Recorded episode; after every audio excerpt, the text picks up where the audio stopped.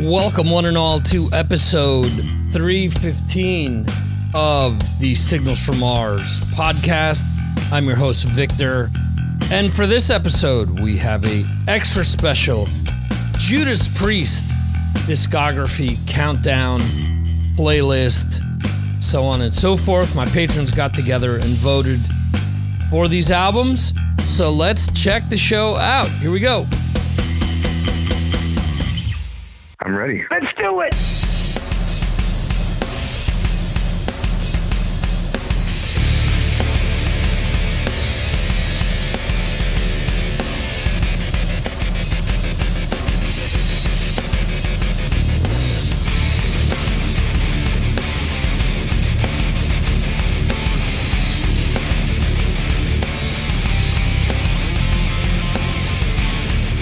All right, so I'm recording this on the morning of Christmas Eve 2022. Most of you will be listening to this shortly after when I record it. So, Susan's greetings to you all regarding your denomination, whether you celebrate or not. But, all right, how we got to this episode. So, we've been doing these band discussions for some time with my patrons. And recently we started doing playlists to go along with these band discussions or theme discussions. So I decided, you know what? We didn't do them for some of the first patron get togethers that we had done. So we hadn't done for Judas Priest, Iron Maiden, Motley Crue, Scorpions, or Kiss, which are the, the band discussions that we've done so far. So I had well, I reached out to everyone. We got about 75% of my patrons to vote. And what takes place is I have them submit their top 10 list. And from their top 10, we, or we, yeah, I assign points to each one of their picks. So their number one pick gets 10 points, number two gets nine, number three gets eight, so on and so forth, all the way down to 10, which gets one point. I tally those points up and I ask them to submit a song to represent each one of those albums. So I take the two together, create the playlist, create the list and countdown that we do during this episode. And that's where you get all this great content. So we'll be revisiting some of these band discussions that we've done in the past to uh, to do these types of playlists. And the whole idea here is if there's someone that hasn't checked out one of these bands, Say you've got a kid, a nephew, uh, your son, your daughter, and they're interested in checking out Judas Priest. Say, hey, here's an awesome playlist, which pretty much goes over their entire discography, because it does in this case. And there's this awesome playlist that is a great introduction to what the band has to offer. So check it out. And then from there, just go down the rabbit hole with Judas Priest. That's that's the entire idea. I want to thank my patrons, not only the ones that are featured on this episode, but the ones that uh, voted and actually the ones that didn't vote. Well, so let me just go here by alphabetical order. You filter this. All right. So this goes by uh, first name. So it's Anthony Mackie, Antony Espin, uh, we have my brother Art Ruiz. We have Brad Dahl, Chris Vaglio.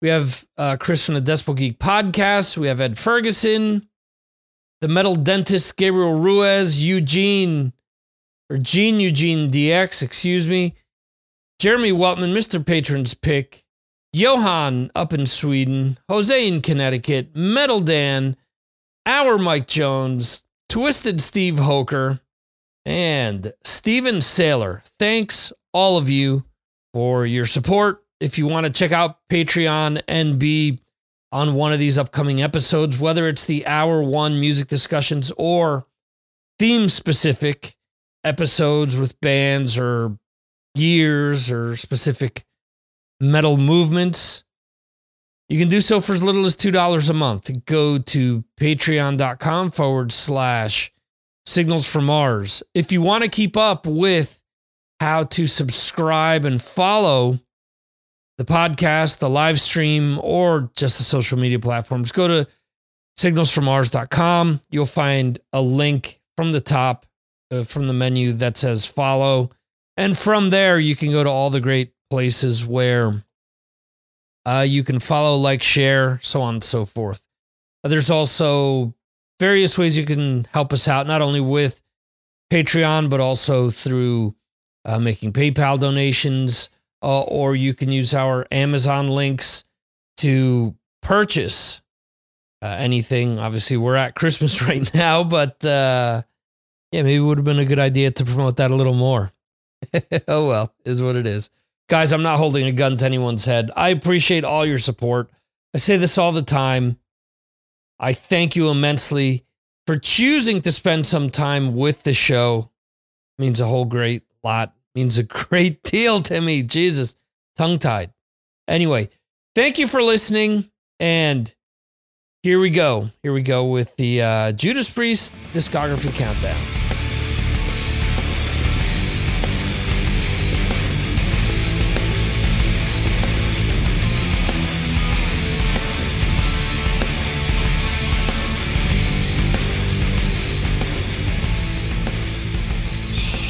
Welcome, everyone, to the December 16th edition of Signals from Mars. I am beyond thrilled to welcome all of these esteemed gentlemen from all over the world. We have Johan in Sweden, we have Ed in Kentucky, we have Brad in Utah, Anthony in Ireland, and we have Jeremy in England. So, welcome everyone aboard here.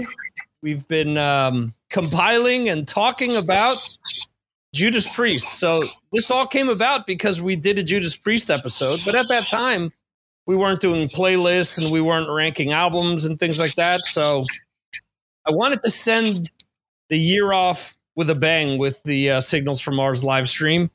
So I had uh, my patrons most voted. We got 11 out of 15 to vote. And from that, we've compiled this list. Every single Judas Priest studio album is on this list. So it is a definitive list. You can argue about, or we will argue about the placement with a few of these. The um, the bottom few will go over kind of quickly here, and then we'll spend a little more time on the top ten. But there's 17 studio albums. Anyone want to gather a guess as to what album kicks off the list?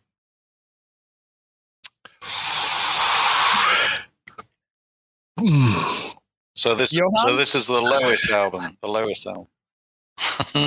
Lowest album, number 17. Go on, Johan, Johan. what do you think it is?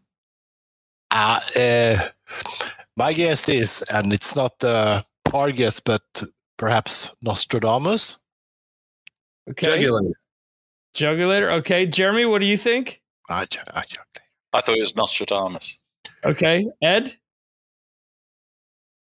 Mm, uh, Nostradamus or Redeemer of Souls. Jugulator was a good uh, choice too. Whoever picked that one. Okay. We have Jose in the chat saying uh, one of the most recent ones. Anthony, would you? Uh, You got to pick one, Jose. Come on, pick one. No idea. no idea. Okay. Well, here we go. And and to start things off, I usually use this during the um, Trivia Tuesday. Oh yeah! All right. Mr. Rob Halford there. At number 17, we have the debut album by Judas Oh, I was gonna say that. Rock and Oh, Roll. okay. Oh, it's not that bad. At the end no. of the day, it, it this always depends on how many people pick an album, how many um or where it's placed within their list as well. So if only one person picks an album, even though it's high, it could end up low in the overall scheme of things. So What songs were picked off of that? um never satisfied. That's a good one. Yeah, Yeah. Okay. good choice.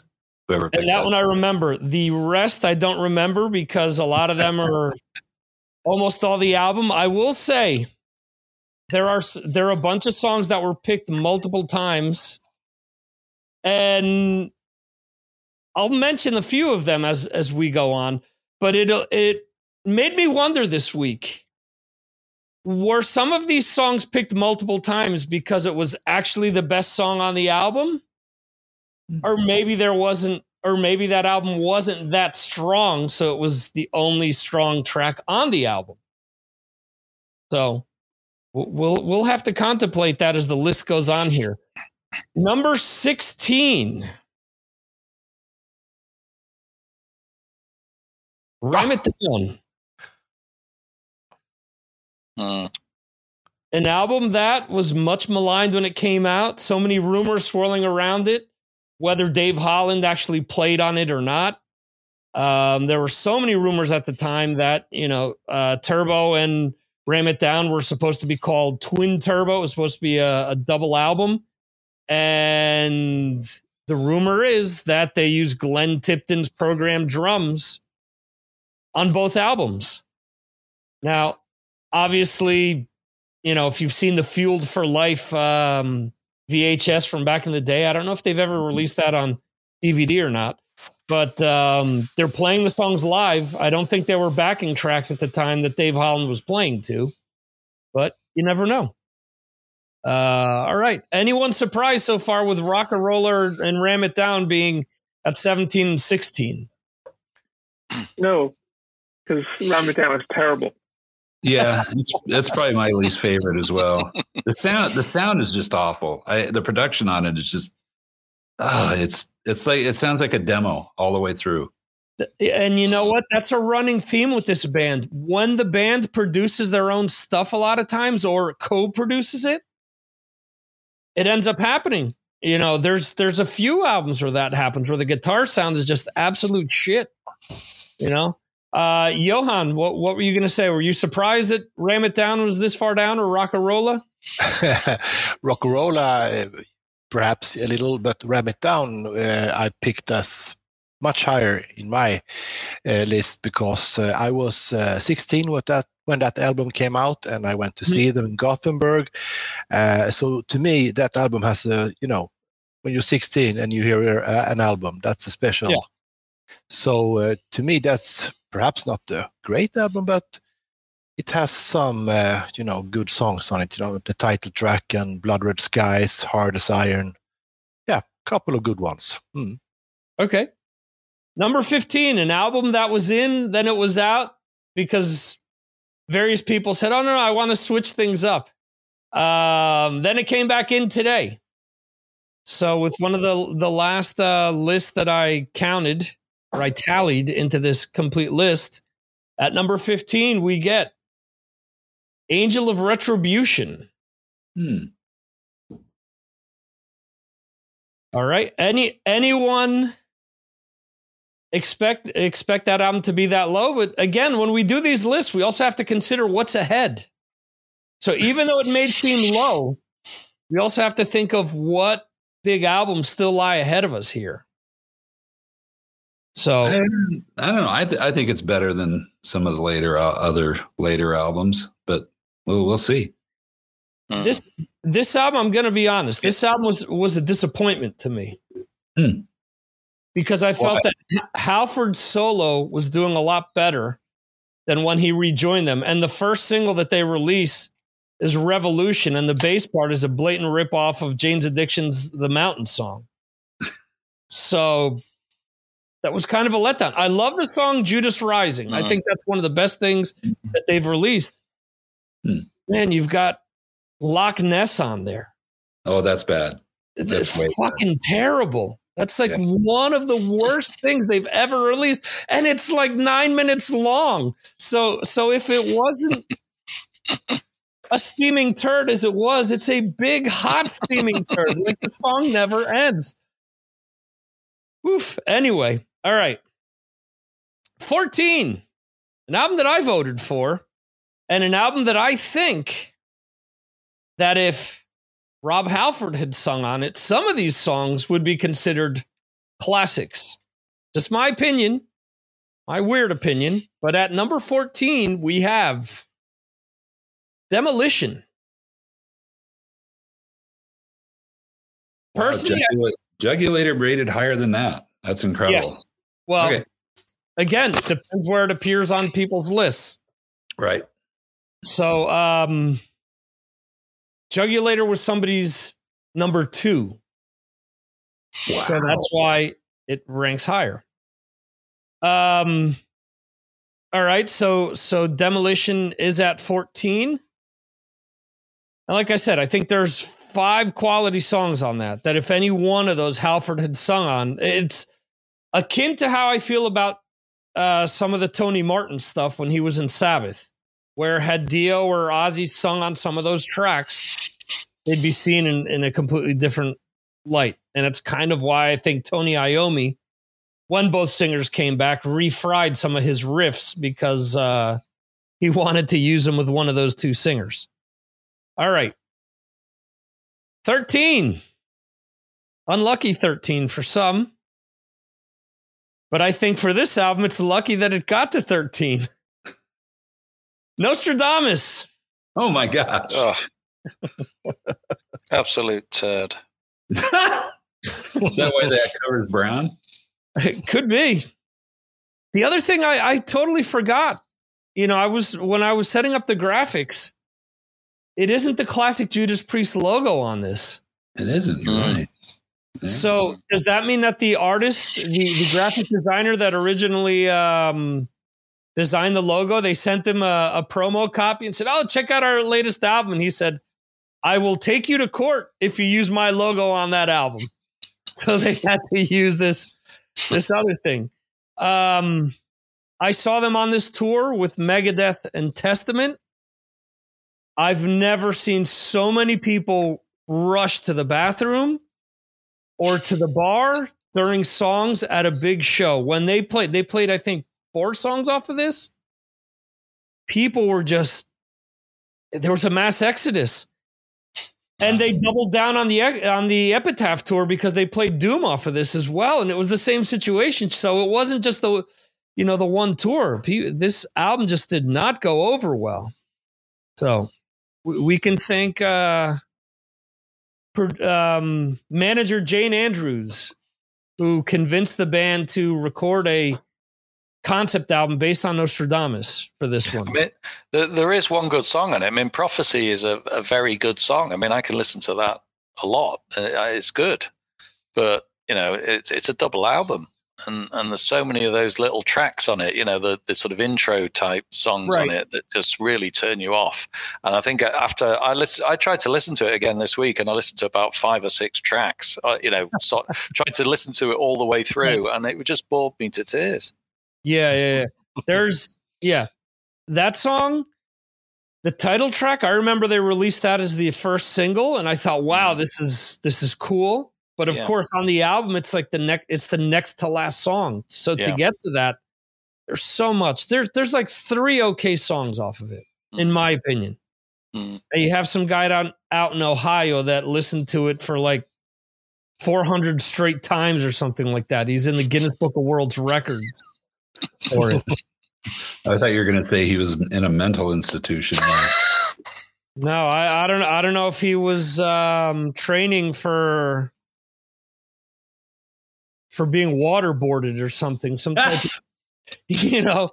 They'll never get the truth out of me. If, yeah, there there you go. All right, I'm playing two songs off of that album on Yard Metal. So off of off of uh, Nostradamus. Nostradamus. only one off of uh, Angel Retribution. Yeah. Okay, so so there you go. Is is that like the uh, bathroom break, or you know, for for people that have a hard time sleeping, they you know, one of those two comes on. Uh, I don't know. So far, nobody's given it a thumbs down. All right, So what do you I can know? do that. You know, you can say you don't like a song there. Number twelve, an album that's been named a few times already. Hmm. Said it was number two on someone's list. Regulator. Jugulator. Ed, you said this was an okay album. Wow. No, I was saying I I don't think I cared for this one. Okay, okay. I, I Yeah. I thought that might be at the at the end. Yeah. Jugulator, I think, was I mean, let's let's think of the time period because Halford had left to do fight. the the um, to me, Painkiller was a reaction to what Pantera was doing, and a lot of other thrash bands at the time. Uh, Halford kind of raised the bar with Fight after that, and I think they came back saying, "Oh, we can out heavy you," and you know, I like the song Bullet Train off of this.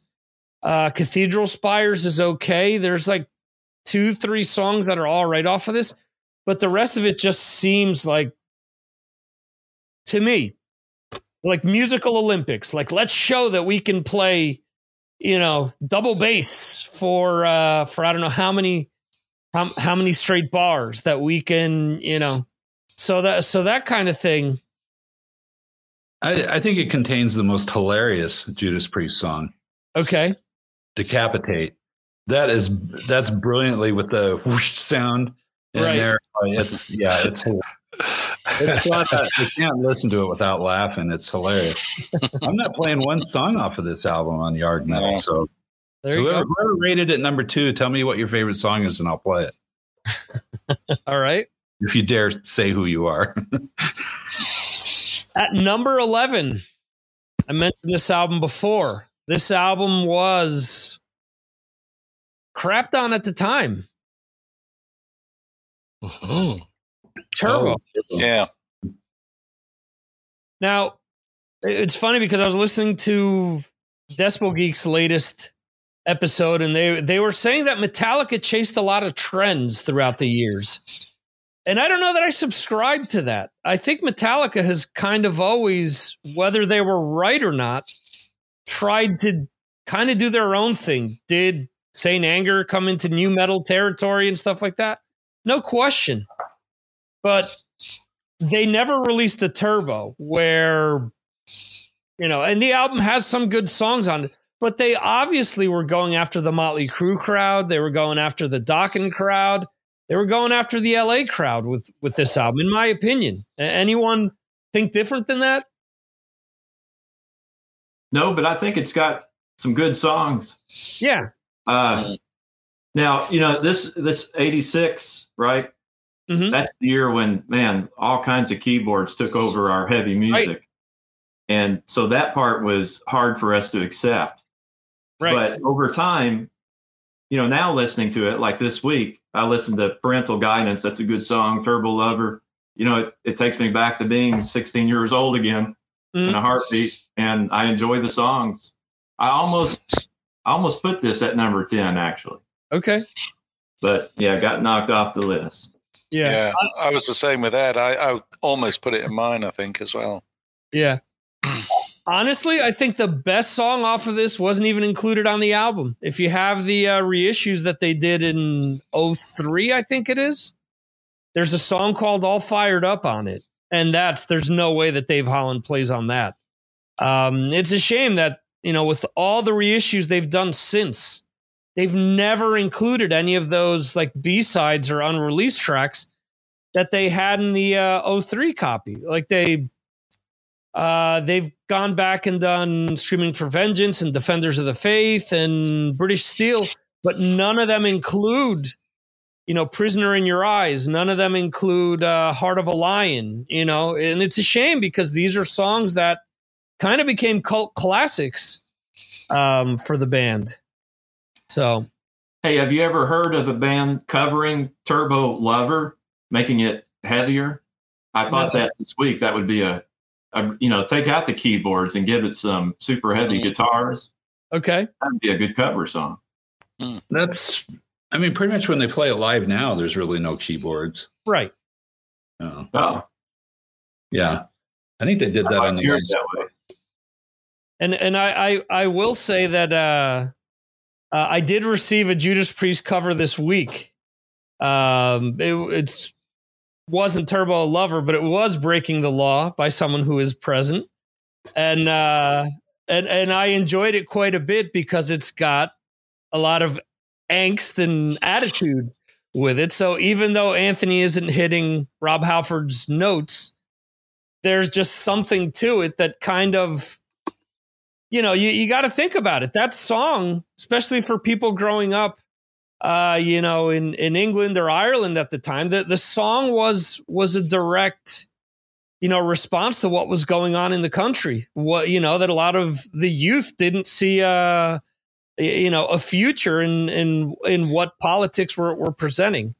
Um, obviously, Ireland is separate from from England, but you know, uh, go ahead, Anthony. Hey. Are you talking about Turbo Lover here now? or no, no, no, I'm, uh, I'm breaking saying- the law? I'm saying uh, breaking the law. I think that yeah, yeah. that that the way that you approach it was very authentic to to what the song is actually about. I think we've gotten used to the song becoming kind of glossy and a radio hit, but you know, I think your version kind of brings it back to the the essentials of what it was like when that song first came out in the late 70s. Yeah, it's quite fast, and well, that was the only time we ever played it. That was a Okay. it was a one-off part. It was a party night, so you know the, that that version suit, suited the night. Cool. That's awesome. Um, all right. So, real quickly here before we jump on into the 10, we have Rocka Rolla at 17, Ram It Down at 16, Angel of Retribution at 15, Demolition at 14, Nostradamus at 13, Jugulator at 12, Turbo at 11. And whether we agree or not with where these albums are placed, at the end of the day, this is all subjective and opinion, and you like what you like. So I think Judas Priest has enough quality material in their catalog that um, that I think there's something there for everyone. I, I think another thing that kind of came up with me this week that I that I want to discuss in the new year is maybe comparing their catalog to some other bands' catalogs. Um, comparing maybe to Maiden's catalog or even Metallica's catalog. You know, how many of the overall albums are good to great as opposed to how many are, are clunkers with with each band? Because I mean, I think we all of these bands I just mentioned have a streak where they obviously have a just great albums that they've released. But can we say that all the way through the catalog? That's that's the thing. All right. So at number 10, an album that I still listen to all the time and I rather enjoy it. It is Firepower.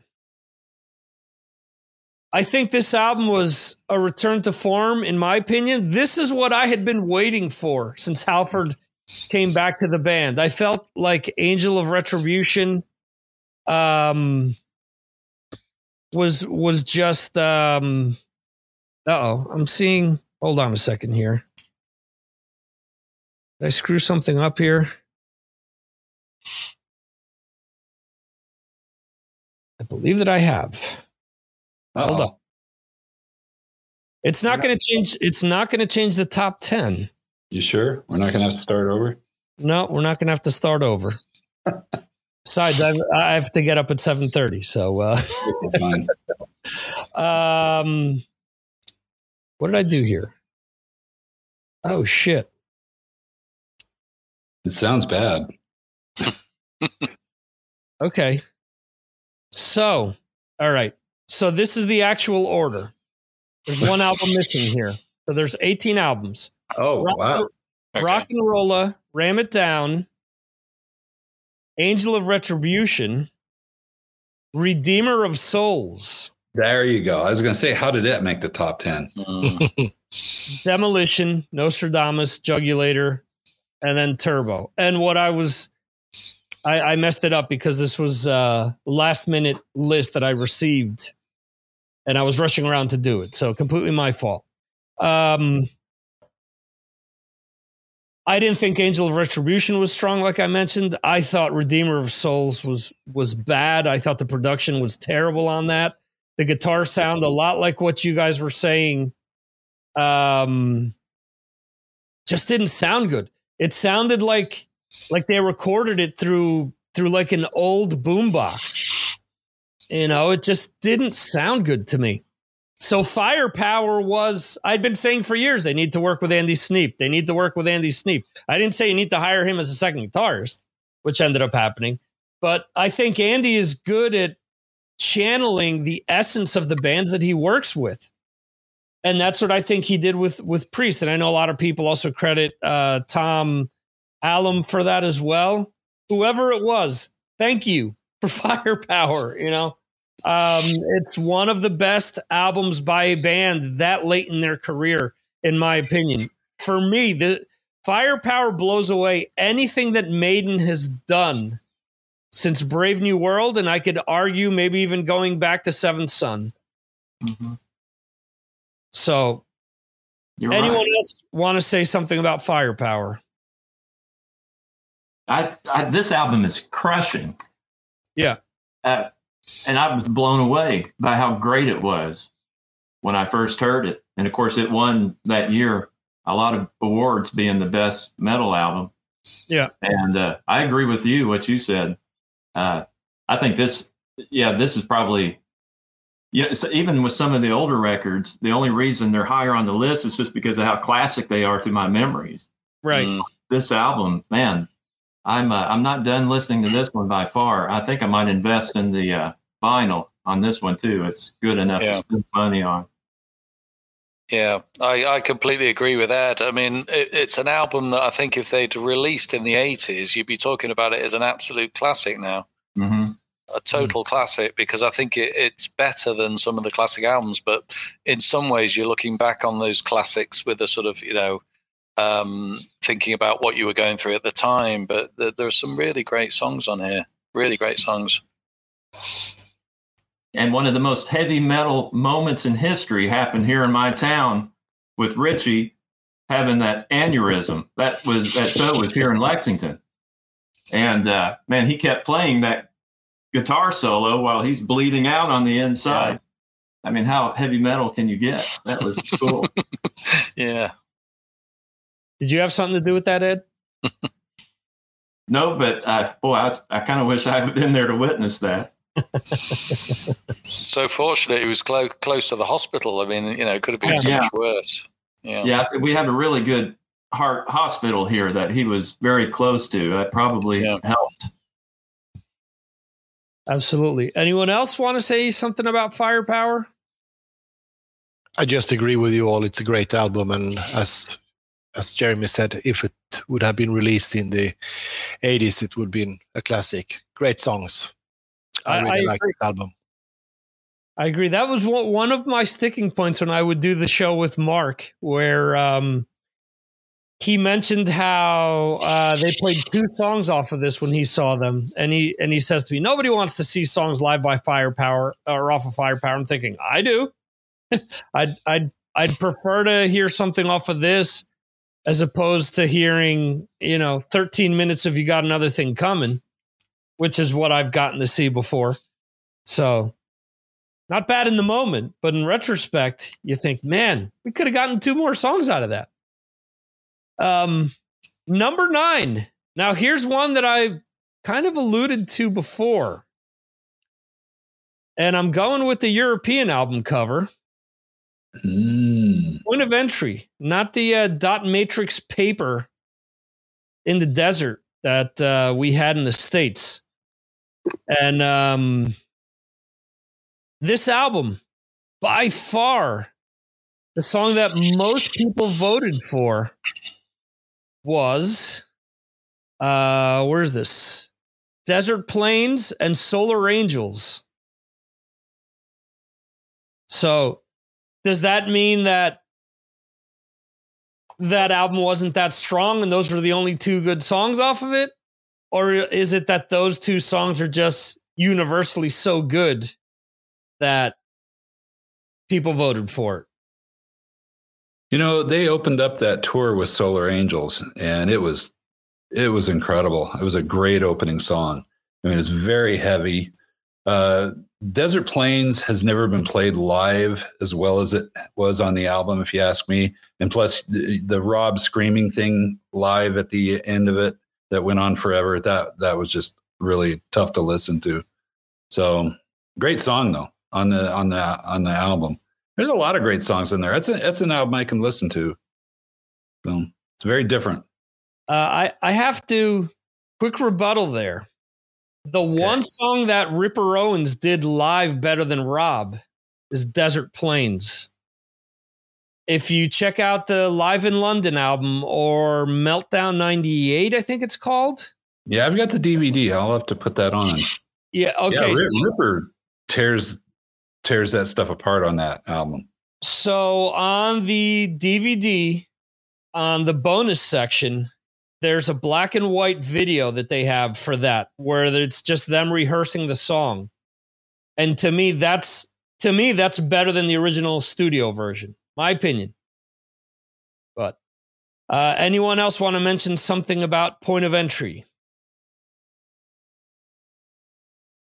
I know that uh, Kerry King always complains about the fact that he saw them first on this tour and that they were all in denim instead of leather and that that pissed him off that um that this was their um softest album he said It was a cool stage set they had. I think it's the first time I've seen a band where the amps weren't where you could where you could see them. Mhm. They had some kind of background cover on there. It was really clean stage, and that was it was actually a really good concert. okay so moving on. Number eight. Hmm? sin after sin. So um there's i mean this is eight. We all have a feeling well like i said every album from their discography is here. But there's a lot of these 70s albums that because i came onto the band later in the 80s i started listening to these albums later and revisiting these albums this week, I was like, man, you know, I focused on this time period because it was around the time that I got into the band. But there's just so much stuff. There you go. See, that's one of the uh, uh, 03 remasters. And now that makes me think I have a bunch of those in, in the other room. I used to have the entire set. It does the whole Judas Priest symbol if you line them up. Um, but go ahead, Jeremy. Sin after sin.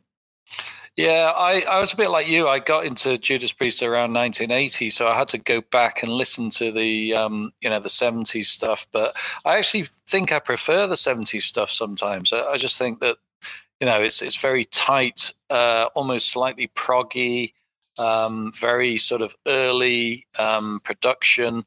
But the songs are just amazing. If you if you Right. listen to Dissident Aggressor, it's just an amazing song. And Starbreaker, um, it was a you know an early sort of commercial type song by them, and it sort of you know gave you the the impression of what they were going to bring off later in in sort of you know all those singles that they brought out, um, and and you're really sort of blown away by Rob's voice, I think, as well. Um, and obviously, Sinner's a great song as well, the opener. Mhm. So um, I just think it's a great, it's a really great album, and you know, it's just so it's it's of its time, but um, you know, if you if you're really into Priest, you're just going to go back and, and listen to these early '70s stuff and really like it. Yeah, I I do think though it is of its time, but at the same time, you listen to a lot of these songs, and it's not as if they don't fit with the rest of the catalog. You know, it, a lot of as much as some of these albums mean a lot to me, I listen to Sin After Sin and think, wow, it isn't this album or this other album man, it could slot in right behind it. Like there isn't like a deep fall off. Like it isn't. It isn't comparing Seventh Son to Senjutsu, for example. You know, it isn't something like that. It's a lot closer to, you know, what got me into the band. Um, anyone else want to mention something about Sin After Sin? Yeah, that's the first Judas Priest album I got. Uh, the first one I saw in the United States, and my buddy in England told me that I had to get it, and and I did, and I, yeah, it just blew me away from the very opening, you know, guitar of Sinner. Um, I yeah, and it- and uh, Simon uh, Phillips, his drums on there, Right. uh, off the charts. yeah, he it was just so his his drumming is so precise, tight, but yet groovy and um yeah, I think it's a fantastic album. So there. Okay. At uh, number seven, I mean, my comments are going to be the same as what I just said about Sin After Sin. It's kind of the the the same exact uh, essence. Stained Class. You know, just just think about it. Think about those big 80s albums and think that these all came out a decade before. Like there there's there's like eight timeless albums that they they released in my opinion eight albums that helped form what heavy metal was all about and still is about um, stained class who wants to mention something about this I will. Uh. Exciter has to be in your proto thrash playlist. yeah You know, that's uh, one of the influences, the drumming in there, from what I hear. yeah absolutely that that intro is is there. I mean that's that's why I, a lot of people argue that black sabbath was the first metal band. In my opinion it was priest because to me they took sabbath's kind of blueprint and turned turned it up a notch. And similar to what i was saying before about the catalogs i love sabbath. I love every era of the band. But technical ecstasy and never say die to me don't compare to these these last two priest albums that we just mentioned they're good these are great This one also has the song that they were reading in court. right And they were trying to be sued. Better by They you, better by write. me. yeah Mm. That's a great song. The well, the way they do it. I, I got to say something about Judas Priest when they cover a song. Uh, well, other than Johnny B. Goode, we got to throw that out. But when they cover a song, they make it infinitely better. Like you, you listen to the originals of any of these songs Right. They covered. It's like what? That's a. Why would you ever cover that? It sounds awful. And they took it and and uh, just made it an incredibly great song. I, in my opinion, this is the for me. This is the perfect heavy metal album. I love the the sound of it. the The production is just uh, the drums sound so good. This I used to take a cassette of this that I recorded uh, to the local uh, stereo shop, and they had a room in there with all the really fancy, expensive stuff. And I go in there and throw it on and put on their best speakers and crank it. And they those guys, it was funny how they would let me listen to the whole thing in there, and it sounded so unbelievable. It was so good. It's just the best sounding album. Every song on it is great. I mean, well, I mean, are better than good. Uh, there's not one that you're like, yeah, I'm going to skip this song. Every single song on it, there's no filler. It, it's it's a great album. So there, my favorite. So so what would happen brad you'd finish the cassette and they say all right kid tape's over beat it um, sometimes I didn't even make it that far, uh, you know, because they were- I'd go in there like every other day, and, Right. and just crank it. And uh, they put up with me for a while. Then it'd be like, "Oh, not you again! Did you bring your tape with you?" well, yeah. so if you got somebody in here who wants to listen to something, fine. But otherwise, I'm listening to this. So Right. they'd have- they would kick me out. Yeah. um all right at number six we're on a roll in the 70s Mm. sad wings of destiny um this is if i remember correctly the first album available in the states sad wings because i think Rocka Rolla didn't come out till much later Yeah, you you couldn't find it though till I mean I'm trying to remember when I actually saw it in the store and bought it. It was it wasn't uh, Sinner was out first where I lived. Of course, I, it was Los Angeles, so you know it wasn't Well- Kentucky. Oh, there we go. Yeah, there we go. Jeremy showing off the the entire Priest catalog. This, Um, this album is where Priest became Priest. I mean, the first album was just kind of them getting it kind of figured Right. out, but this album really was Priest bringing the metal. Th- th- This to me, Priest. What I always like to say is Priest took, like I mentioned before, Sabbath's blueprint removed the blues to an extent, and threw gasoline on what Sabbath was doing. They upped the beats per minute. They made the guitars louder. They weren't as muddy, you know, and there's nothing wrong with any of that because I love all that as well. But it was just a completely different approach that, yes, nothing, uh, well, nothing arguably can beat Sabbath for their influence, but I think Priest is just as influential with a lot of stuff that what came after. Years ago, in a talking metal forums, I argued with somebody who said that Slayer had a bigger impact than Judas Priest did on music in general. And I said, when you have three of four Slayer members saying that they're one of their biggest influences, then right there it just shows that Priest is a bigger influence than Slayer. Not to take anything away from Slayer, but I think they impacted more bands than Slayer ultimately did. Ed, who's the biggest Slayer fan here? Bigger No, you're right. Yeah. You're right. Yeah. Yeah. Judas Priest is definitely one of the major influences. And I think this album is too. This is this is most of the time my favorite record. And as you were talking about earlier, going back into the 70s catalog, that was one cool thing about being a teenager in the 80s.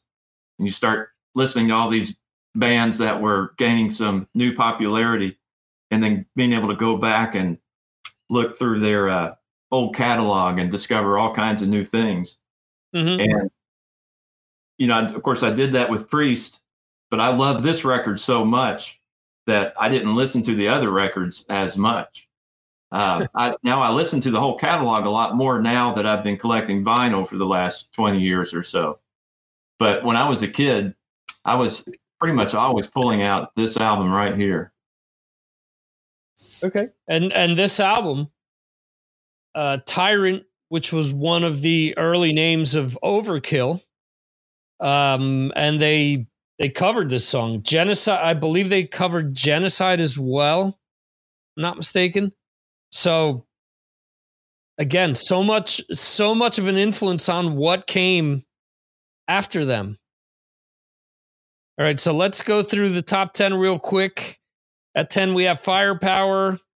At 9, we have Point of Entry. At 8, Sin After Sin.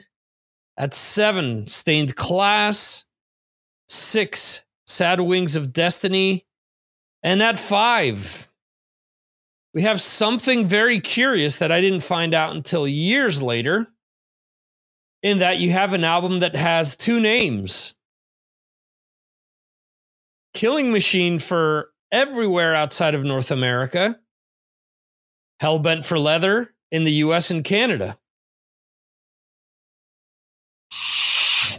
It interesting to me that Killing Machine was no good for the label because from a marketing standpoint it wouldn't work. But with all the satanic panic and everything that was going on, an album with the title hell in it or with the word hell in it, that was okay. So I've never understood why, from a marketing standpoint, Killing Machine was no good, but Hellbent for Leather was. Go figure. Um, Jeremy, do you have Hellbent for, or do you have Killing Machine on you? No, in fact, I don't. Um, I think it's in the car, um, but I do have it, and it's a great album. I agree with you. You know, it's a it's a brilliant album. Um, I wasn't aware till um, much later in life, in the probably in the past five or six years, that there were two names for the album. I didn't even know that, but obviously, I you know just knew it as Killing Machine in the UK. Um, and you know, it's got some it's got some great songs on it, but also it's got that amazing cover uh, I've got the T-shirt actually of the cover, and I just love it. Um, it's just you know it's brilliant. But if you look through the songs, I mean, there's some you know, great songs on there, and they do that great cover. I mean, Brad's just mentioned about covers. Uh, the Fleetwood Mac cover, I didn't even know that it was by Fleetwood Mac when I first heard it. I just thought it was a Right. pre-song, and it was just brilliant. And went back and listened to Fleetwood Mac later on. Um, so, Yeah, yeah, really good album. Their version is, I mean, the original is nothing like what Priest did. Well, it's, It's like- it's, It's the same thing with Diamonds and Yeah. Rust. It's Yeah, how did they get there? I mean, it's almost like they rewrote the song, but yet didn't get any writer's credit for it. So.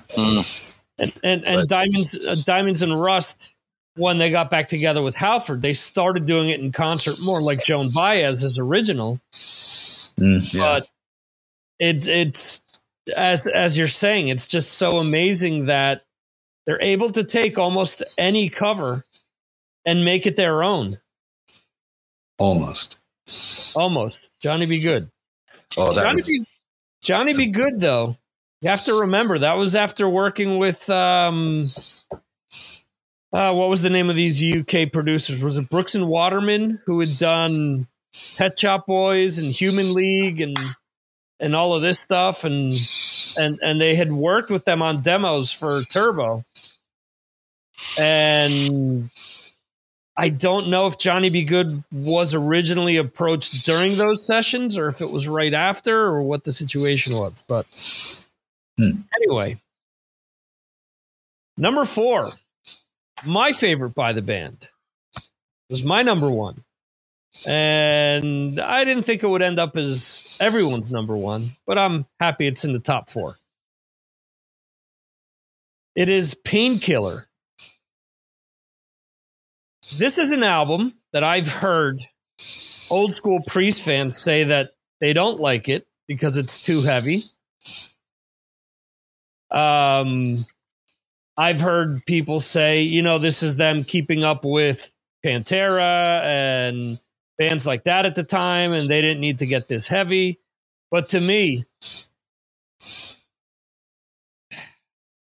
I mean, outside of maybe Nightcrawler, it depends what mood I'm in. I can listen to this album front to back without stopping in, in most cases. That's the only song that I kind of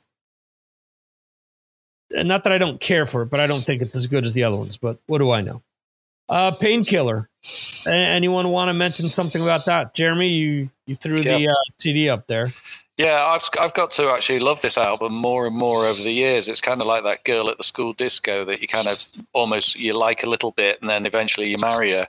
Um, it's it's just a it's a I, I'm really starting to think this is this is probably my favorite album, but I didn't quite get there when I put in my list. Um, it's it's just one of those you just want to turn up, and it's a proper metal album. Um, you know, if, if Priest were ever proper metal, this this is the album that really pushes them over the over the edge. And obviously, we know why. You know, they'd all they've had that court case, and and they came out afterwards Right. and and and released this, and and you go through all the tracks, and there's not.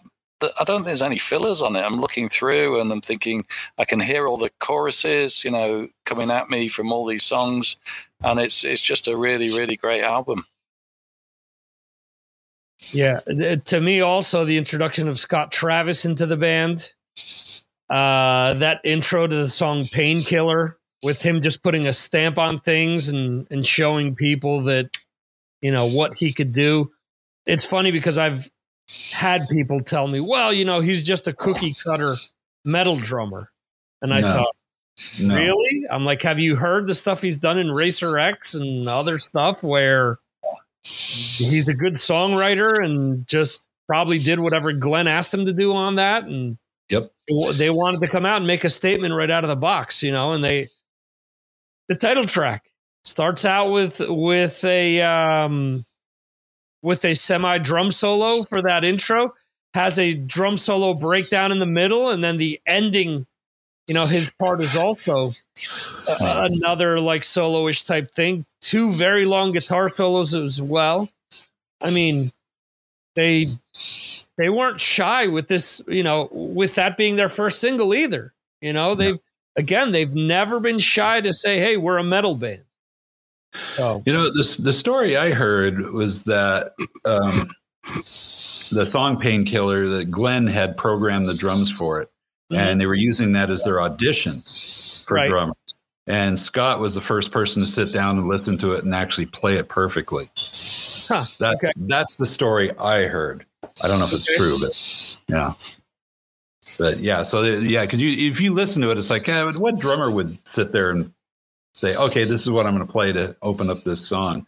It kind of makes sense that if some goofy guitar player is going to sit down with a drum machine and come up with that. Right. It's great though. It's awesome. Yeah. Anyone else want to mention something about Painkiller? Yeah, yeah, I guess I'm one of those fans that said it. It's not Priest. Um, I, I bought album when it came out, and I saw the, I saw them on tour, uh, and uh, the opening act were Pantera on Cowboys from Hell tour, and they blew, of course, Judas Priest off stage. uh, yeah, and Rob seemed uh, tired. I remember, Mhm. and he left the band, uh, obviously. But uh, no, uh, on my list, I think I have it uh, on nine or ten. Uh, it's a good album, but uh, mm, not my favorite. Uh, Judas Priest for me is, I guess, perhaps a little bit more Killing Machine than Painkiller. Okay. Fair enough. Mm. Ed, do you think they went too heavy with this? Uh, not for me, but I do. I, I do get what Johan's saying there. That does make when you put that album on, it does sound like something different, but it's you know Mm. good different. Mhm. Although, let's see, I was 20 when this came out, and I was so checked out of heavy metal, listening to you know thrash and death and hardcore that uh, and I, and I don't remember any friends of mine picking up on this album either at the time. It's one that I've, I, you know, I actually think that, uh, what what's the the song "Painkiller"? I Mhm. became more aware of that song in this record when I heard Death doing that cover Right. of "Painkiller," which I'm sure you all have heard, and it's just Yeah. phenomenal. And uh, so, yeah, this is an album I'm listening to a whole lot more now, and it's good. But I get what Johan's saying. That makes sense. Okay. Mhm. You know, uh, other than probably what are going to be the top two albums on our list, all other albums sounded different. I mean, every time you got a new Priest album, you'd put it on and be like, this doesn't sound anything like the album that came before it. Except for there's two albums that kind of sound like they are part of the same thing, but uh, we'll we'll get there. Okay. And and I will say top two, very close in the voting. Very close. Three, four, and five, very close as well in the voting. So um it it goes to show again how strong the the catalog is. So at number three, Brad, you said the two. Brad, right now, what do you think the top three are? Let's see. Well, it's it's obviously going to be British Steel's in there, and right. then, what's what's the order? What's the order of the oh. last Oh. three albums? okay, I'm going to say "Screaming for Vengeance" is going to be one, British Steel two, and then Defenders of the Faith three. That's what I would say. Mm. Anthony's giving you the thumbs up. Uh, or I'm sorry, Ed Jeremy, giving you the Jeremy's kind of moaning up. over there. What do you think, Jeremy? I- well, I think it's going to be Screaming or British Steel, one or two, probably Screaming. Yeah. And then obviously Defenders, I think, might be number three. Yeah. Johan.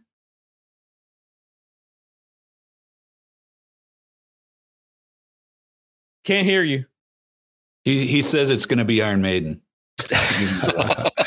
no, no. Um, since we have uh, American uh, listeners and followers here on Patreon, I guess Let's that blame it uh, on us. "Screaming for Vengeance" will be number one, and Okay. then British Steel, and then Defenders. Okay.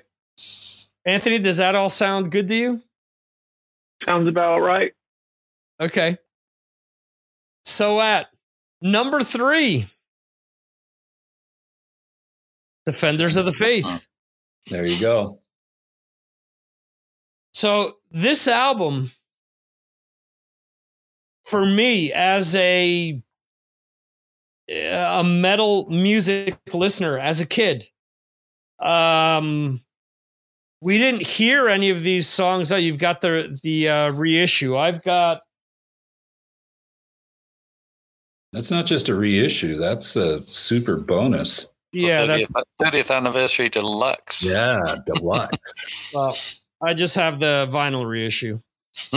That's cool. That's not as good. Oh, I I get points taken away. Style points get taken away. Jeremy wins. There you go. But I remember New York radio after 10 o'clock, the DJs could play almost whatever they wanted. And there was one DJ, Dan Neer, who would say, My dad is a huge metal fan. So I'm going to play Love Bites by Judas Priest for him. And he would play it once a week. Hmm. So although I knew, you know, some heads are going to roll and breaking the law and living after midnight, to me, the Love Bites was like the first real, like metal, like non commercial song that I heard by Priest. Not to say that I didn't love those songs because they were closer to what I was listening to, but Love Bites to me was like an eye opener, especially how it builds up. And then that, you know, the the guitar part right before the um uh the solo there, which is just so unique, which then Anthrax incorporates into their song called Judas Priest. So um uh Defenders of the Faith. Uh Ed, your thoughts on this album? Uh, this is an another one that I've listened to more as I've gotten older. Okay. Um, see, this was uh, this record was '84. You know, there was so much stuff coming out at that time, and you know, for me, as I've shared before, you know, I, it was hard for me to discover a lot of things until I got a little bit older, and you know, there's just so much stuff for me to even go back and discover that I was just listening to everything. And um, so, you know, I, I wasn't listening to this record all the time because I was probably listening to a lot of other bands. Um, but it, it- here again, it's another record that kind of fits that that year, 1984, the sounds of it, Right. and uh, had a lot of good songs. And even though I didn't listen to it that much growing up, I think I put it pretty high up on my list as uh, as one that has a lot of good tunes on there. Yeah. Agreed. Johan, your opinion on Defenders? Hmm? My number one, uh, the first album I bought with Judas Priest, one of the albums uh, in my life that I heard most times. Mhm. Not a weak song. Love every single note on that record. Uh, it's a perfect heavy metal album. So um, it's to me, it's uh, clearly my number one. Okay. Brad, your opinion on this album? Yeah, this is how I tell how old people are when they you talk about Judas Priest and they say that this is their favorite album or um Screaming for Vengeance is their favorite album. I know they're 10 years younger than me. So good, good for you. Good for you guys. You're going to live longer than I will. Um, I think it's a great, I, I enjoyed the album a lot. Uh, I thought it was just a, like I said, the first time the next album didn't sound that much different than the previous album. It sounded like uh, Screaming for Vengeance Part Two. Um, This is where I kind of started checking out of the band, though. When I saw them live on this tour, they were just. It, it seemed. I mean, it, the show seemed like less about the music. They didn't care about playing things well. They just kind of stood there, and Rob Rob couldn't hit the notes, so he would sing things lower, and uh, it just I. Yeah, I just Lot- felt like this is more about more about image than music at this point. Yeah. There's a Uh, lot of but- uh, drugs and alcohol Yeah, yeah, yeah. I didn't realize that at that point. Yeah. When I saw them on this tour, Great White was opening up. They just put out their first album, Mhm. and they were really good. They were like a real metal band back then. Uh, and they, they were. yeah, I know, I know. Well, anyway, they were they were really really. Jack Russell Yeah. was so on, and um, but yeah, enough about them. Uh, Priest, yeah, it's a good it's a it's a good album. Sounds good, good songs. Uh, not everything on there I think is uh, excellent, but it's a good album. I I th- I think what you said because I didn't discover the entire album until years later when I bought the catalog and I started getting those reissues, and that's when when I realized that. Um, uh, actually, before the reissues, but anyway, I was like, hmm, th- these albums could have come out one after the other, which they did. But what I what I mean is they could have come out, you know, both in '82, uh, because to Okay. me they're so close to one another uh, in the material and in the style. So Yeah, I, I think, and I'm just totally guessing here because Screaming for Vengeance was their biggest album ever.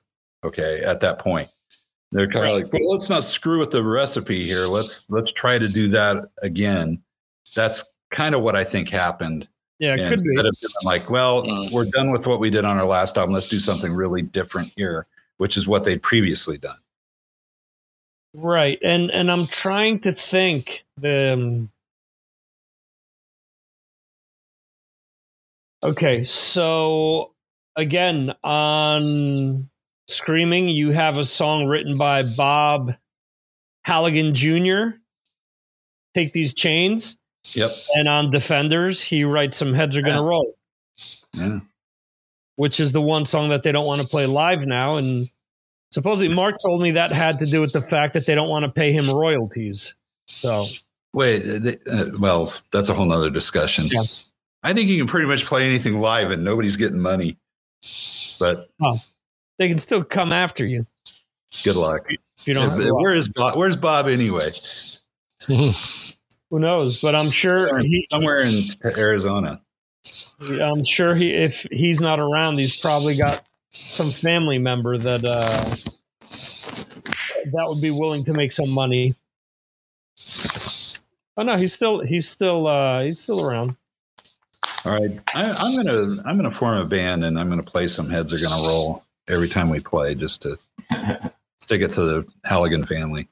There you go. Oh wow! And then also wrote the- the song "Twist" on Resurrection with him. Ah. So, Anthony, for you, Priest in Ireland. Was Priest in Ireland a big deal? Because I think you mentioned that they didn't get to Ireland until many years later, right?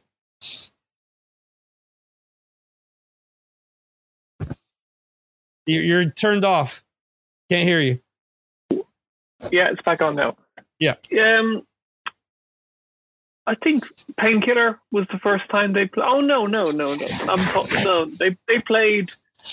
They did a big outdoor festival in '79, I think, uh, supporting Status Quo. Mm-hmm. and Rob talks about it in his book. Um, he had trouble getting the motorbike on stage or something.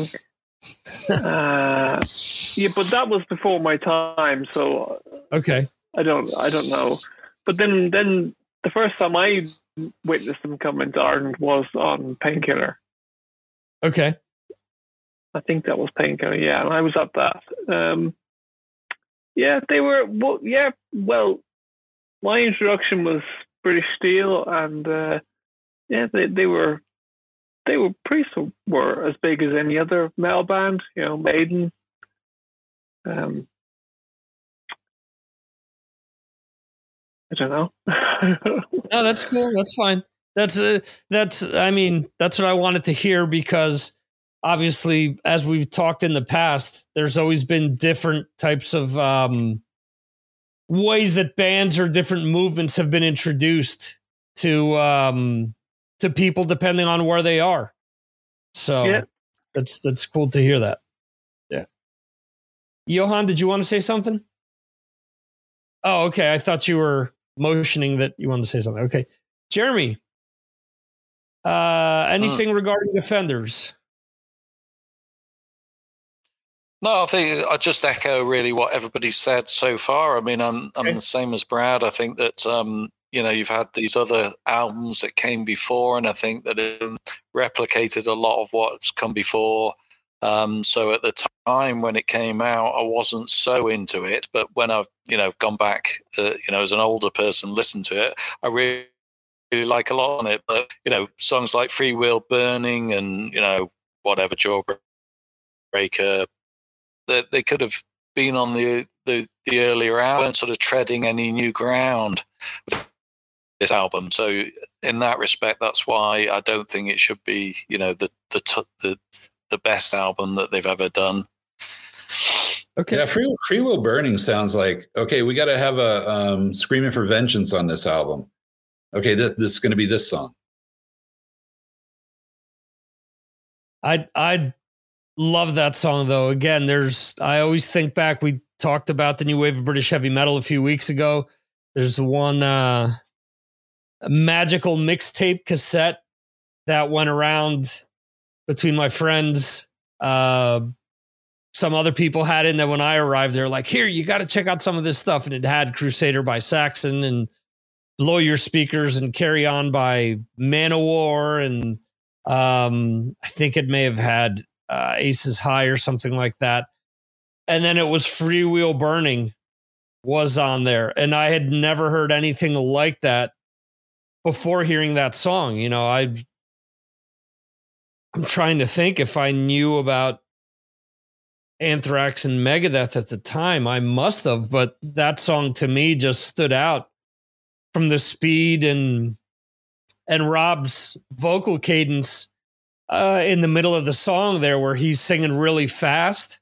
I mean, that to me, I'd never heard anything even remotely like that. So I I've always loved Freewheel Burning. So, and even later on, Rob would play that in Fight. There's um, one of the Fight EPs. They uh, they cover that song. So, um, all right. So moving on to number two, everyone was pretty unanimous with their order, and we will now see if everyone is right. At number two, over nope over this shoulder right there. I'm pointing to it right there if you can see it. And actually, the poster British Steel. Yep. Number two. Now, Brad, you're saying that hmm. Screaming for Be- Vengeance is their biggest album. It's bigger than British Steel all these years later. Maybe not all these years later, but I mean, as far as putting them into arenas in the U.S., yes. Yeah, yeah, yeah. Because yeah, when they, put out, when they put out British Steel, they were headlining the Santa Monica Civic, which is like I don't know, seventeen hundred people or something like that. But when they came out with uh, Screaming for Vengeance, they were headlining arenas. Right, right, right. Yeah, yeah. I I agree with that. I mean, you have to think that at one point in time, um, Priest, Maiden, and Scorpions were very close to one another with regards to the size of the crowds they were drawing. And they all had that one big album that just put them over the top. Um, I think all these years later, British Steel, though, with Breaking the Law, with Living After Midnight, oh, yeah. it's gotten so much play on radio that sold so many greatest hits albums. Um, I'm cutting in and out, guys. Oh, okay. Oh, that's Jer- Jeremy. You're mentioning that. Okay. Oh, all right. Um. Anyway, so yeah, I living after midnight and um and breaking the law have sold so many compilations. Whether it's band compilations, whether it's, you know, rocking to the whatever, you know, metal anthems or hard rock anthems. These songs have been all over the place and they've been all over the radio, uh, all over the world. So I think all these years later, British Steel is a bigger album, but I understand exactly what you're saying. I mean, this was their, um, or not this, but Screaming for Vengeance was their Number of the Beast and their Love at First Sting. Yeah, this this this album brought him to the masses. Uh, my my girlfriend at the time, who was not a fan of the band, when I got this and put it on, she said, "Boy, if they do music like this, I would I would really you know be into this band." So she was into this album, and she was not a hard rock person, Hmm. Okay. which is which is why I got rid of her. No, That's why you showed her the door. Okay. That's right. Jeremy, what how big of a deal was British Steel in Oh. England? I, I mean, Yeah, I mean, it was it was probably the big the biggest album at the time. I mean, the, you've got to remember that British Steel was as big as Iron Maiden's albums at the time. It was as big as Def Leppard. It was as big as Saxon. Probably, you know, it was probably one of the biggest um, heavy metal albums or hard rock albums or whatever you want to call it at the time. Um, there were three singles off it. They were all getting a lot of airplay. Um, for me, it means a hell of a lot. I mean, this was this and Saxon's Wheels of Steel were why I, I got into heavy metal in the first place. Um, you know, I was at that age where I was just getting uh, influenced by the new wave of British heavy metal, but obviously Priest had been going for a little bit longer. And then they suddenly came out with this album, and it was just amazing. Um, can't tell you how much I love this album uh, and what it means to me is is incredible. And you know, th- those songs, "Breaking the Law," "United," "Living After Midnight," um, you, you know, we've heard them so many times on you, you know you can immediately sing them in your head um that's what makes a great band Yeah, I I agree. I'm assuming that Man U still plays United at their games. I guess so the, the, the, the crosstown rival there. Um, Ed, for you, British Steel, wh- when did you stumble up- upon this album? So, you know, uh, like I've explained before, most of my discoveries were at friends' houses, seeing MTV, uh, and you know, "Screaming for Vengeance" came out the year after MTV showed up on TV on cable Yeah, TV. So for me, most of the time it would be like I I remember seeing the "Screaming for Vengeance" video, and uh, that was teaching me about new bands Mhm. and then I'd go back and discover other things. But, but I also remember with MTV, you were seeing "Screaming for Vengeance." Um, what was the video that they did for uh, "Screaming for Vengeance"? Some heads are going to roll. No, the other one, the other. No, Uh, no, no, no. Why am I- you've got another thing coming. Got another thing. coming. Yeah, Yeah, yeah. that was it. So after that, then you then they started re, you know playing the Yeah.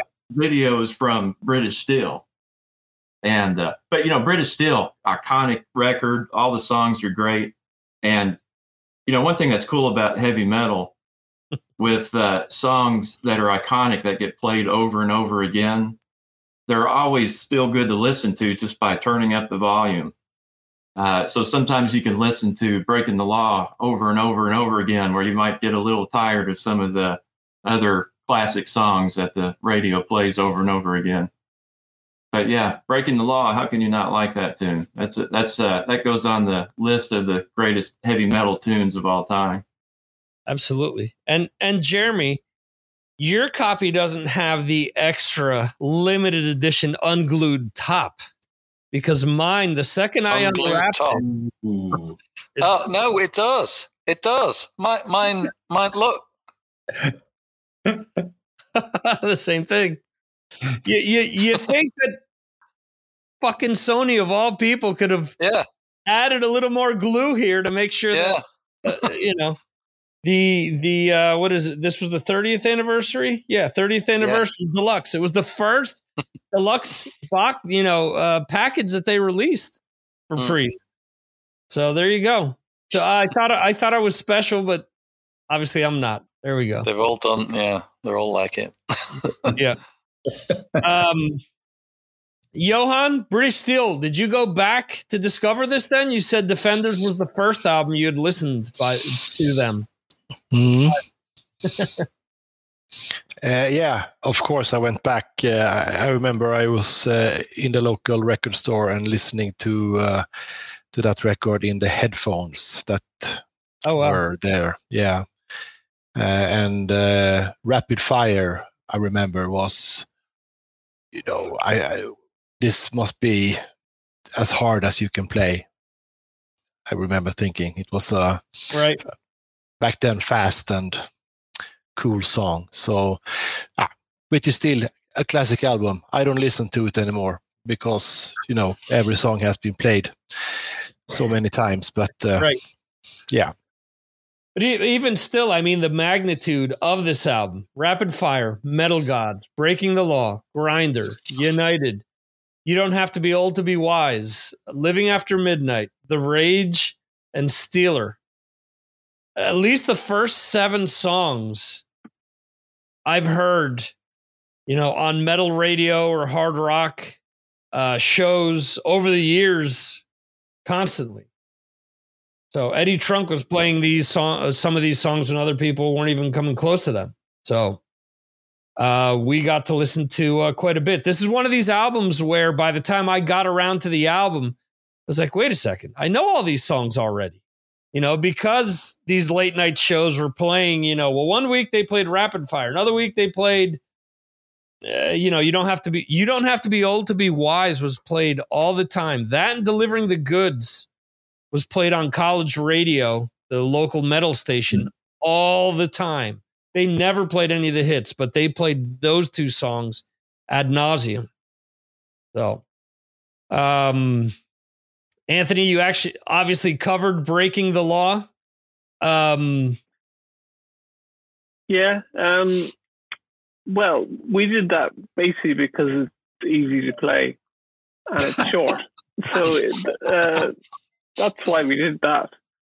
Um, but yeah, this this album, like this 1980, this is like ground zero, you know, for for me. You know, like it was like Back in Black and like this. So it, it, it's a very exciting time, you know, discovering music and discovering metal, and uh, so we really listened to this album a lot back in the day, and the album cover is so amazing, uh, so sparse and perfect, and um, you know, so when Screaming came out, that was like, you know, the, the foundations had been laid. We, I, I thought this was their first album, you know, like I'd never Right. heard them before. Um, so, so there's a bit of a curve there. By the time Scream for Vengeance came out, that was peak Priest, and then sort of a, a drop off after that. You know, like I, the last thing I bought was I think was the, the Turbo 12 inch single, Mhm. Turbo Lover. And I kind of lost interest in Priest since then, and like I, I went back. You obviously, the first album I ever bought was Sin After Sin, Mhm. uh, and even even that was kind of weird. It was like a weird album compared to when it, like when your introduction to Priest is British Steel, right. and then like a year later you buy Sin After Sin, you're like, and you, and you're you're twelve, you're like, what the hell is this? you know. So I didn't really listen to it much. Uh, so I don't know. I I, I, think Priest. I, I kind of take for granted. They're just this band that's always there, and even today I was listening to this- some of their albums, and I'm like, I know all these songs. You know, you just you don't have to get into Priest. You you just know them. Right. um, maybe maybe they just take them for granted. Well, I take them for granted a little bit, in that I never really bothered with them because there I hear them, I know them. So why should I uh, make any, any extra effort? Because there's so much music around. Priests are always there, you know. Um, I don't know. I'm trying to put into words how I feel about them. Yeah, makes I'm not- sense. I'm not really into Judas Priest, if you know what I mean. Even though this album was formative. Yeah. Certainly. Yeah, absolutely. And and I get it what you're saying, you know, because this album, if you really analyze the catalog, this was the first like super polished album that was recorded with a purpose, was pristine, where the other albums, much to what Jeremy said before, they had the songs, but you could tell they were from the 70s because of the production, because of the technology that was available. So you go from something that's super pristine and sounds, you know, state of the art at the time, sounds so fresh and so different. And it's a landmark album, like a Back in Black, like you said. uh, When you even compare that to some of the earlier ACDC stuff, you listen to one, one of the other, you know, you listen to Sin After Sin, and it's just it's it's something different. It's great, but it just doesn't sound the same. So you know, uh, just kind of bluesy, like blues rock, you know. but I don't know. I've always had a kind of an issue with Judas Priest guitar sounds. there's something yeah. about them. They, there's like a kind of a chorus going on with their guitar sounds that I just don't like. there's there's some some fucking effects box that JVC made for Glenn Tipton that um and I may have this you know I should I should have been prepared for this. Um I think Chris Tsangarides said this to me with his comments for for the album Painkiller. See if I can find this real quick. Yeah, of course, because his comments kind of stand out to me. They're it's the first thing that comes up. So I should have read this before, but anyway, Chris Tsangarides said, "What can I say about a record that I made without sounding like a complete egomaniac?" Uh, but this record is one that I'm very proud of on many levels. I was in seventh heaven during this project. Uh, it is one of the most cohesive and focused heavy metal albums, in my humble opinion, of all time. Uh, we set out with the objective of making a great recording, and that's how it came out. It is so hard to get clarity in the sound when the tempos are so fast, but because of the great arrangements between the instrumentation, we managed and achieved this. Uh, it has also inspired a whole slew of bands to carry on in that tradition of power speed metal. Okay, so I must have heard him say this somewhere else, but I believe it was during Painkiller that he came in with this effects box that he used on Ram It Down, which is what Brad mentioned before. And Tsangarides said, What shitty sound are you playing? You know, use a Marshall, use a you know, Mhm. use a distorted Marshall, which is gonna give you the sound that you want. Not that shit. And I remember him saying that it sounded like he was playing through like an old boombox or like a transistor radio. So yeah, so you have that on on um Redeemer of Souls, you have it on Ram It Down, you have you have it on a few different albums where he uses that for his solos as well, where it's Listen to Glenn's solo album. His guitar sounds awful. Yeah, and it's it's the same thing. He's left to his devices. A lot of these bands, one left to their own devices. Yep. And Nothing. it carries over into the Ripper albums too.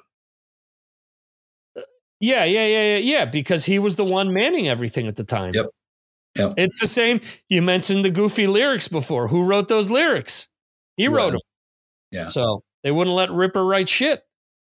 Um, British Steel. Who hasn't talked about this yet? I lost track. Brad. Brad, did you? I talked about it. Yeah. Oh, okay. Okay, My my mom liked British Steel. How about that? there you go. That's right. Yeah, yeah. And She's, yeah, I remember her coming in when I was I had it on, and she goes, "This is pretty good." Oh wow. My- yeah, my mom, my mom, me mom. Yeah, Hey, mom. There you go. The, the the bad British accent of the night, and look at that! It wasn't me this time.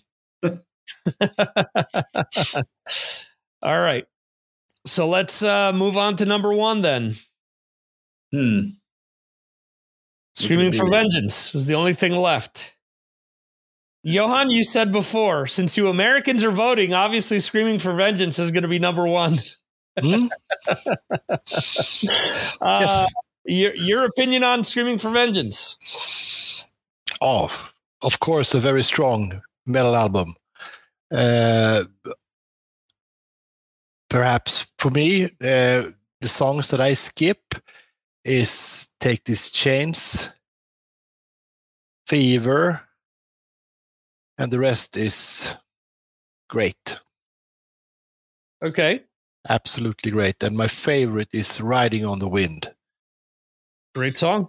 Yeah, Yeah, that is a good song. I will say that my copy is courtesy of Mr. Mark Striegel.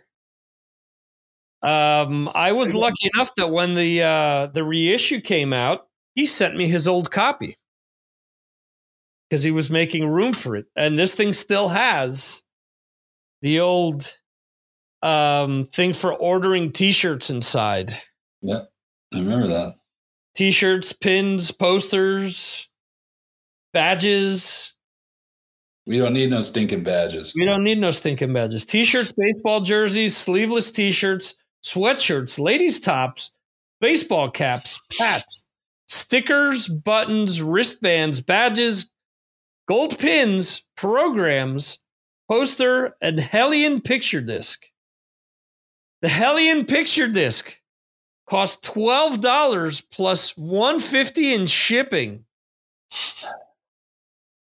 Probably hmm. cost you about three hundred dollars today. Something stupid expensive. The t-shirts, ten dollars, one dollar shipping. Nice. Those are the days. Those are the days. I will say that the last time I saw Priest with Motorhead and Saxon, they were selling t-shirts for 85 euros. Ooh. That's too much. You think? Yes, I do think. They Although were I, I, get it, I get it though. That's how bands are making their living now is off of merch, and uh, I don't blame them. I don't blame them for trying to make some money. It was, but they were tie dye T-shirts. Do you? Do, No. do do and that's why limited edition hand dyed T-shirts. They were selling them for Priest, for Saxon, and for Motorhead. Eighty five No. bucks a piece. Next to that, you had Halford's imitation uh, Affliction T-shirts, which also cost the same thing. So, just weird. Screaming for Vengeance. Uh, Jeremy, your opinion. Yeah, well, I just think that how do you follow up uh, an album like British Steel, which had, um, you know, all killer, no filler, and you you you follow it up by bringing out another album, which again is, for me personally, is all killer, no filler. Um, but but also it's got on the. Uh, I think I mentioned this before. My favorite start to an album or my favorite song by Priest, and it's the you know the Hellion Electric Eye, which I could play every single day of my life until I die, uh, and I will never ever ever get bored of that beginning where it it kicks in. Uh, I just think that that is heavy metal. It just describes Priest. It describes metal. It describes what I like in music. And you know, it really hit me when that came out. And also, I had um, there was a friend at school who had this album. He was uh, a year older than me, and uh, we went back to his house after school. And he said, "I've got the new Priest album. Do you want to have a listen?" And I said, "Yeah, of course." So I went round, and we just looked at each other in the face when he put it on, and we just went, and, and, you know, we just thought, "Wow, that sounds brilliant." Um, and you know, it's it's great, and it's got a slightly strange production to it, and a slightly strange sort of the way the guitars sound on the album. But I like it, um, and I can see why it was so important for them, and I can see also why it sold so many copies because it came after British Steel, it came at the right time, uh, you know, it was in the right year. Uh, to to be selling so many copies and and you know put them on the map, I think. Actually, Point of Entry came out. yes. Thank you. I was going to say that's how you follow up British Steel is with point of entry. Yeah, So it's British Steel was- Point of Entry, then Screaming for Vengeance. Yeah, this again, this was kind of the answer to because people were saying point of entry wasn't heavy enough, and so they went heavy. And like after Turbo, what they do after Turbo? Ram it down. Well, They tried. Oh, ram it down. No, ram, no. Did, did they Yeah. ram it down after Turbo? yeah, Turbo, Ram It Down, out of sync. and Okay. then Painkiller. The, the Ram It Down and Turbo were supposed to be a double album called Twin Uh-huh. Turbo. they sound nothing the same. Okay. no, but I I get what Jeremy's saying. That You're happened right, to me while, while I was doing this because you think about monumental priest albums, you think about Yep. British Steel, you th- you think about these top three albums, and to be quite honest, the top four to me are my top four favorite albums, and it's because they're so monumental. You kind of forget that Point of Entry was kind of in the middle there, but but I get it because I think when you look when you look back at their catalog, obviously these are the ones that British Steel, Screaming for Vengeance, and Defenders really stand out. That's why you guys voted them one, two, and three. And specifically, as I mentioned before, Screaming for Vengeance only beat British Steel by two points. So it isn't as if it was a, a runaway thing. The two of them were clearly head and shoulders above Defenders and Painkiller and Killing Machine, which were the next group. But those two were by far everyone's on everyone's list. Um, Ed, your opinion on Screaming for Vengeance? I feel very much like Jeremy. All of his comments were pretty much what I am thinking too. Uh, even though I give more love to Sad Wings of Destiny, I think this album with the Hellion and Electric Eye has their greatest song, the heaviest song, and uh, represents you know Priest better than any other tune they've made. And uh, I like the guitar sound, uh, the guitar playing like an electric eye. That is a fun, fun song to play if you're a guitar player. Uh, you know, it's not just some bar, bar, it's not just a bunch of bar chords. They're playing some, you know, a lot of open chords and they pack a lot of good stuff in there. It's a good guitar solo. I don't understand why Johan skips take these chains. I've actually had take these chains stuck in my head for the last 24 hours and it won't leave my brain. I keep singing that chorus over and over again. I may feel like you by the time it does get out of my brain. But man, what a hook that song has. Uh, the only the only thing that I wish is that with that guitar sound on You've Got Another Thing Coming, that guitar sound makes that song a little bit less heavy than it could have been. If they had just cut out some of that chorus or presence and Yeah. had the uh, guitar tone of some of their earlier records on that one song, it would have had a little more jug and been a little heavier. But still, you can't, it's hard to criticize that song. It's iconic. It's great. Yeah, Ed, Ed, listen to Saxon's version of uh, another. You got another thing coming. Have you heard that? No, I, I didn't. I'll do that this Yeah. week. Thanks. Yeah, check it out because the guitars are super heavy. Yeah, it's. I like it's- that. Yeah, Yeah. when I heard that, I was like, "That's the way the song should sound." So I'm I'm with you on that. Um, also, As I Lay Dying, that metalcore band, Mhm. they did covers of the Hellion and Electric Eye that are just Okay. insanely heavy. Now, if you don't like metalcore, hardcore vocals, you'd probably be turned off by that. But uh, still, the drumming and the heavy guitars just makes uh, you know that song is just so super heavy. It's just it would be hard to blow that. So here's one thing that I wanted to bring up. The way that they start off most of their albums. So Sad Wings of Destiny starts out with Victim of Changes. Sin After Sin starts out with Sinner. Sinner.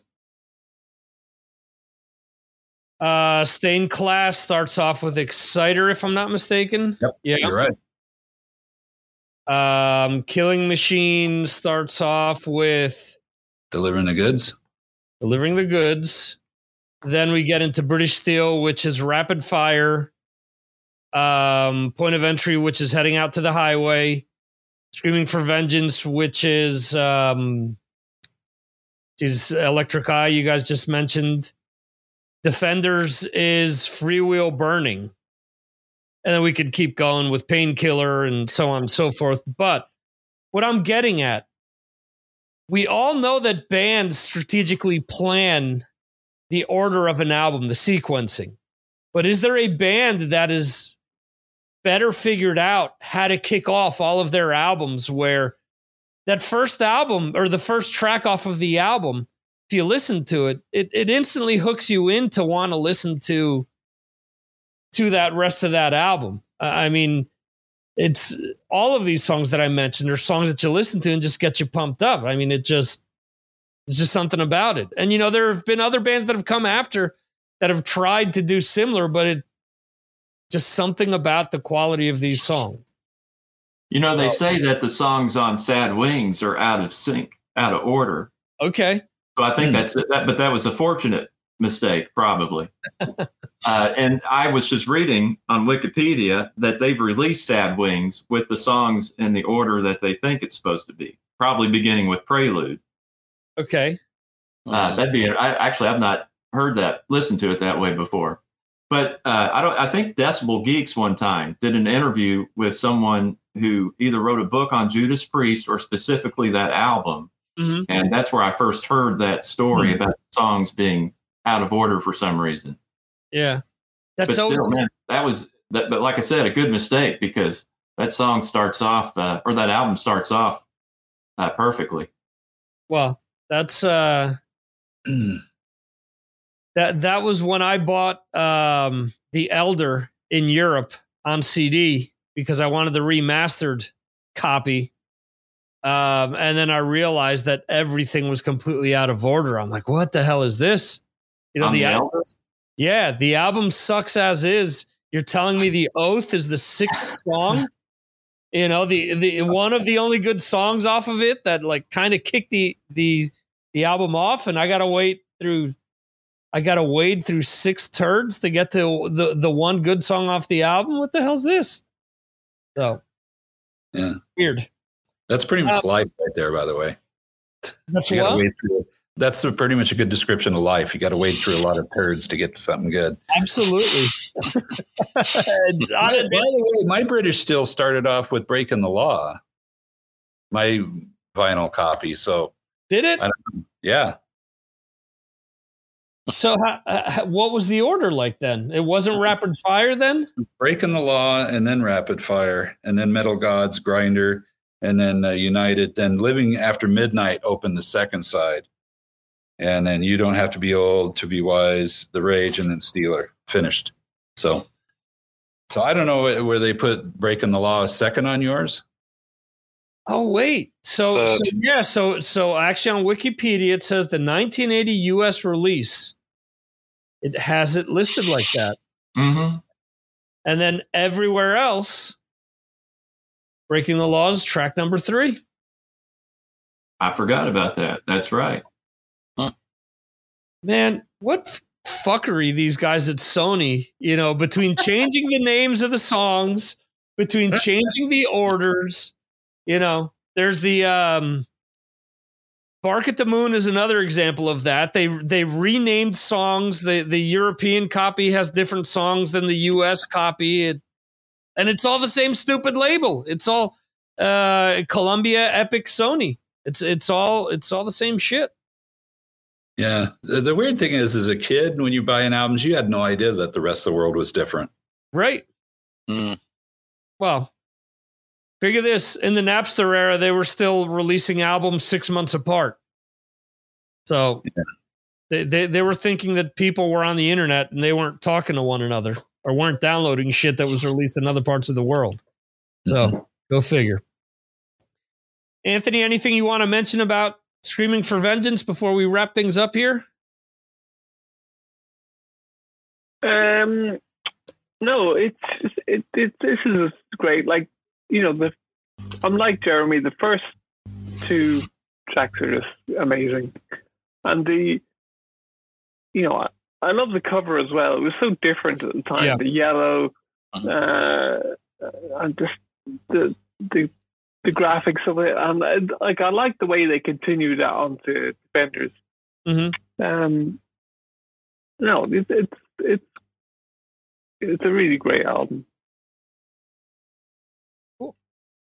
All right. So, any last things that you guys want to mention before we wrap things up here? Any last Judas Priest?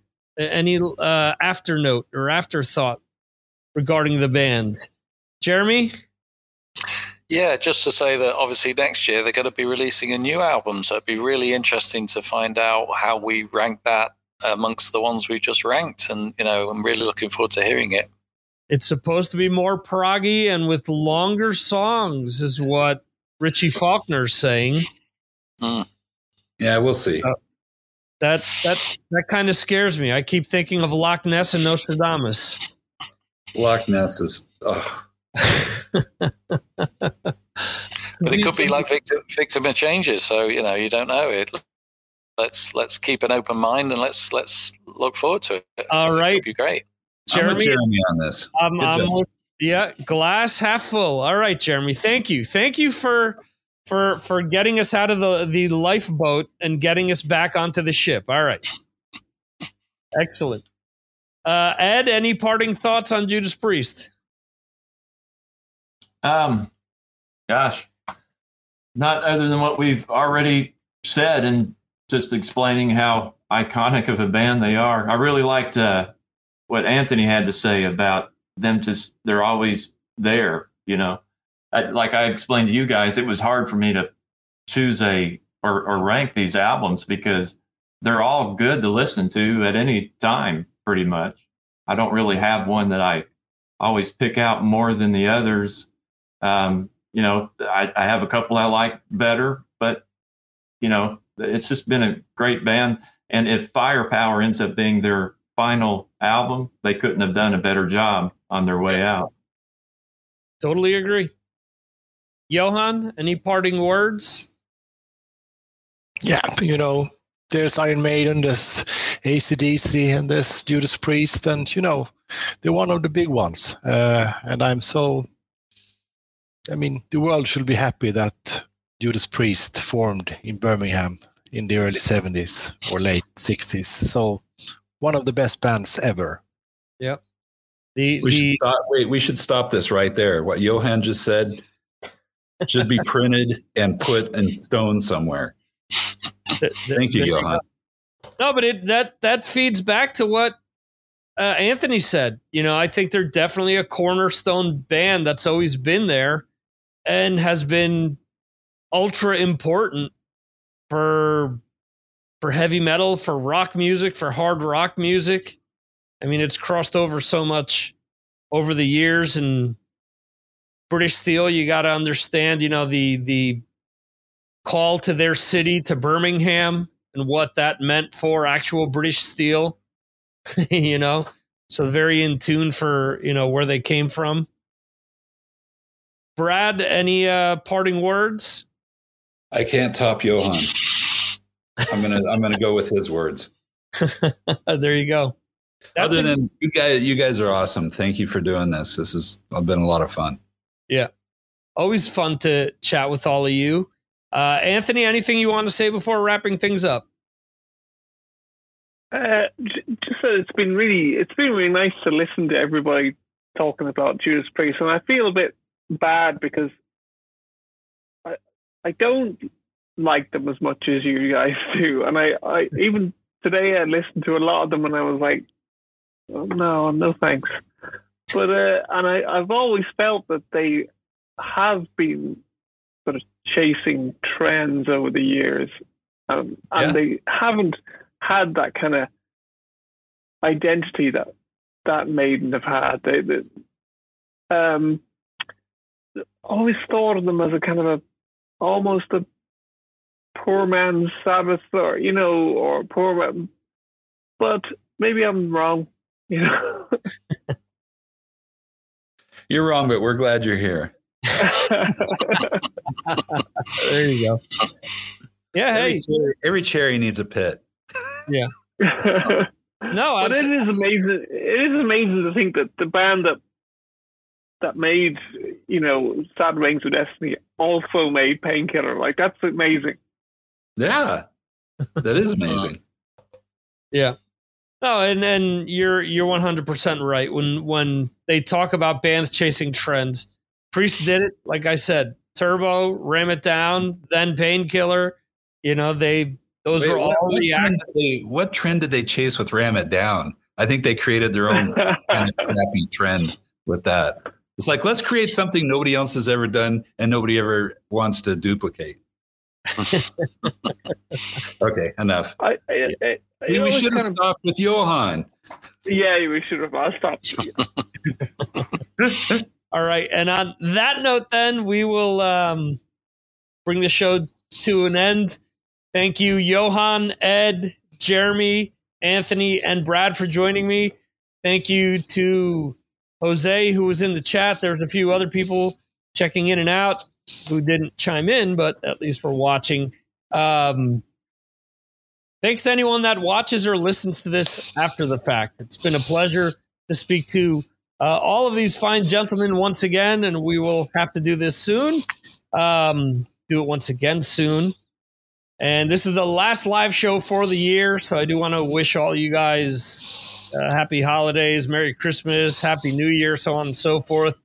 We'll be back on January 6th with our favorites of 2022. So mark it down. You want to join us and talk about your favorite albums of the year, doing this on Patreon. You can do it for as little as two bucks a month. So that is it, folks. Thanks again. And we'll catch you next time right here on the Signals from Mars. See ya.